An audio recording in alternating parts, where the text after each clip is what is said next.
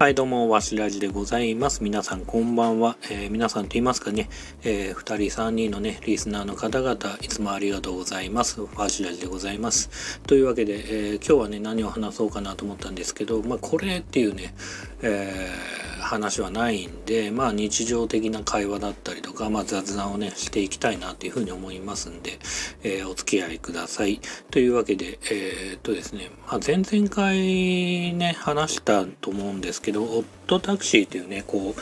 えーテレビアニメというか、まあ、アニメが面白いって話をしたんですけど、前々回に。えっと、自分はねそれ見てね改めてねまあああいう漫画を描いてみてまああれもねなんか原作の漫原作なのかな？まあ漫画メディアミックスなのかな？まあどっちでもいいですけどまあ あのね漫画があるみたいなんですけど自分もねああいう漫画描いてみたいなというふうに思ってましてというのは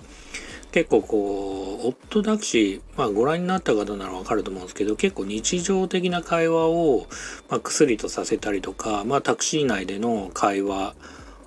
が、まあ、そのやり取りっていうのがすごくね面白いんですよね。もちろん物語的にはミステリー的な部分がメインになってくるんだけど、まあ、それをね味付けする演出についてはそういう密室での、まあえー会話っていうのがすごくね面白い作品なんですよね。で自分はその漫画描きたいなって言ってるけどあの別にミステリー的なものだったり、まあ、壮大な何かっていうものを描きたいわけではなくて結構会話劇的なものなら自分もねやってみたいなって気持ちが結構強くありましてというのは自分のねこのわしらじのねえっ、と番組のページといいますか、まあ、ところにもあのツイッターのねあのツイッターとかインスタグラムのリンクがありますけどそちらを見ていただければわかるかもしれませんがえっ、となんだろうなそういうね会話的な漫画を描いてるんですよね自分も。うん、例えば「筋肉マン」が僕好きなんで「筋肉マン」とテリーマンっていうキャラクターが2人で漫才をするかのような会話をしてるっていう漫画をいくつか書いててでまあ100いいねぐらいもらったりしてるんですけど、まあ、所詮100いいねなんですけどね。まあいただいたりとかしてまあそれなりにねえっ、とまあ楽しんでくれてる方々もいたりとかしてるんですけどまあああいう会話的なもんだったりとかまあ今もね あの8月からかな？ちょっと実際はいつからなんかよくわかんないですけどあの m 1の予選とかもね今始まってて YouTube にその予選の様子とかもねえっ、とアップされてるんですけどまあ m 1とかも大好きで予選から見るぐらいね結構大好きでそういうね漫才的なやり取りだったりとか日常会話でのやり取りとかそういう部分はねこう書いてて楽しいというかえー、と自分はなんだろうな漫画家子供の頃漫画家になりたくてでやっぱり挫折してしたというか挫折ってほどではないですけどなんとなく自分が傷つきたくなかったから途中でやめちゃったのが2つあってやめた理由は。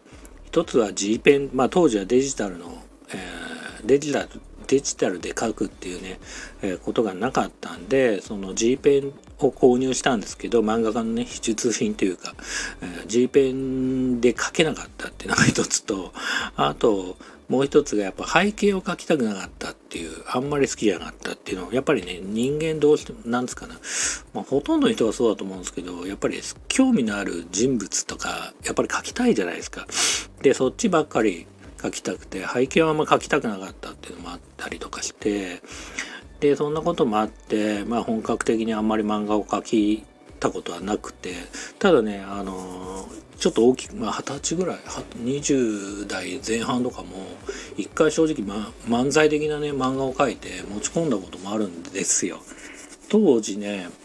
あのシティーハンターとかの続編とか北斗の拳続編を連載してたコミックバちかな？うん。あの集英社の人たちが編集の人たちがね独立して作った雑誌だったと思うんですけどそちらに持ち込んだことが1回だけあってそれもまやっぱり背景描きたくないから舞台でキャラクター同士が漫才をするかのようなやり取りをしてるっていう漫画を描いたことがあってそれを人生で一回だけ持ち込んだことがあります。うん、だから昔からそういうのは描きたいなっていうのはあってでまあおじさんになって今もそうやって「筋肉マン」と「テリーマン」でのやり取りっていうのを書いたりとかしてるんですけどたまにね。うん、なんかやっぱねそういうのは好きなんですよね自分ね。うんでそれだったら自分の弱点っていうかまあそういうのをねちゃんと乗り越えてこそあのなんだろうな見てもらえる作品を作れるんだとは思うんですけど、まあ、自分がねやりたくないことっていう部分ではそういうところからね逃げつつね、えー、なんか書けないワンシチュエーションで例えばさっき言った通りね、オットタクシーだったらタクシーの中っていうね、シチュエーションでね、会話劇をね、書くっていうのもすごくね、面白そうだなと思ったし、なんかああいう感じはすごく憧れるなと思って、で、そうやっぱりね、こうやって作品を見ることで自分にね、火がついたというか、ちょっとね、自分もね、なんか書きたいなっていうふうに思ってますよね。うんでもちろんそのさっき言った通り Twitter とか Instagram でそうやって評価していただいてる部分もありつつやっぱりね当たり前ですけどこの「キン肉マン」の場合はその「キン肉マン」っていうキャラクターとテリーマンっていうそう魅力的な、ね、キャラクターがあってこそみんなそのキャラクターの性格とかを理解した上で僕が書いた漫画を読んでくれてるからあのなんつうかな。じゃあ自分がねオリジナルで何かキャラクター作って書いたところでそのキャラクターのこの性格みたいなものをね理解してない状態で読むからだし、まあ、ゼロからね作んないといけないし、まあ、そういう部分はねあるってことは重々承知だけどそれでもねなんか、うん、なんか面白そうだなっていうふうには思ってますね。うんまあ所詮ね僕はこう素人まではいかないかもしれないけどまあね別にお笑いのプロでも何でもないしだけどやっぱりキングオブコントとかも大好きだしえーと、さっき言った通り m 1も予選から見たりとかしてその会話もそうだけどなんかあとそのねキングオブコントとかだったらワンシチュエーションでいかに笑わせるかっていう部分あると思うんですよね。こういうシチュエーションで笑わせるというかシチュエーションに対してなんか滑稽なことが起きたりまあそれ自体が面白いそのシチュエーション自体がすごく面白いってパターンもあると思うんですけどまあそういうものもねなんかなんだろうな今度ね作ってみたいなっていうふうに書いてみたいなっていうふうにはね今回すごくね思っています何かこれがねでこのオットタクシーと出会ったことがね何かの 出会いというかねこう自分にねこう火をつける何かだったらねそれはそれで面白いなっていうふうには思っております。まあね、こんなこと言いながら、まあ自分で自分を追い込むわけじゃないけど、こうやって話すことによって、まあなんだろうな、じまあね正直もう子供の頃からずっとそうでさっき言った通り漫画描きたいなと思いつつも僕はあとそうだ思い出した。その絵を描くのは大好きなんですよ。うん、絵を描いてれば正直何時間もずっとじっとしてられるというかその集中していられるしご飯食べるのも忘れちゃうぐらい絵描くのがすごく好きなんだけどじゃあ実際自分が何何か作りたいかって言ったら作りたいものはそんなないんですよ。そういう人たまにいると思うんですけど例えば歌は歌いたいけどうんと歌いたい歌がないとか例えばねうん、曲は作りたいけどなんかこんな曲作りたいとかこんなメッセージ性があるとかこんなことを誰かに伝えたいってことはそんななくて。で同じくその僕も絵描くこと自体は大好きだけどあのー、こんな絵が描きたいとかこういう作品を作って誰かに何か伝えたいとかそういうことは正直あまり、うん、いざね考えるとないんですよね。うんだからさっき言った通りなんか会話劇とかで誰かに楽しんでもらうって中身スカスカでもそういうのはなんか一番興味があるかなっていうかなんか自分に一番こう向いてるんじゃないかなっていう気はしてますね僕自身はね。うん そのねもちろん漫画を描くって行為に対してまあお前舐めてんじゃねえよと思われるかもしれないしまあ実際そういう部分が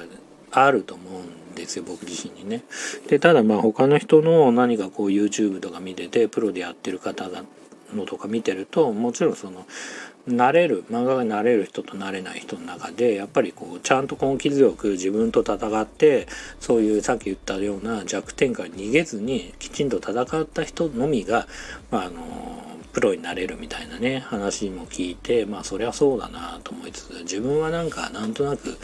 自分が傷つきたくないとか自分はこんなもんだろうと思って今までずっと諦めてきたその絵を描くってことに対してはまあもちろん美大行ったりとかその後ゲームクリエイターになったりとかゲームを作る側のねデザインを担当したりとかそういうことはあったけど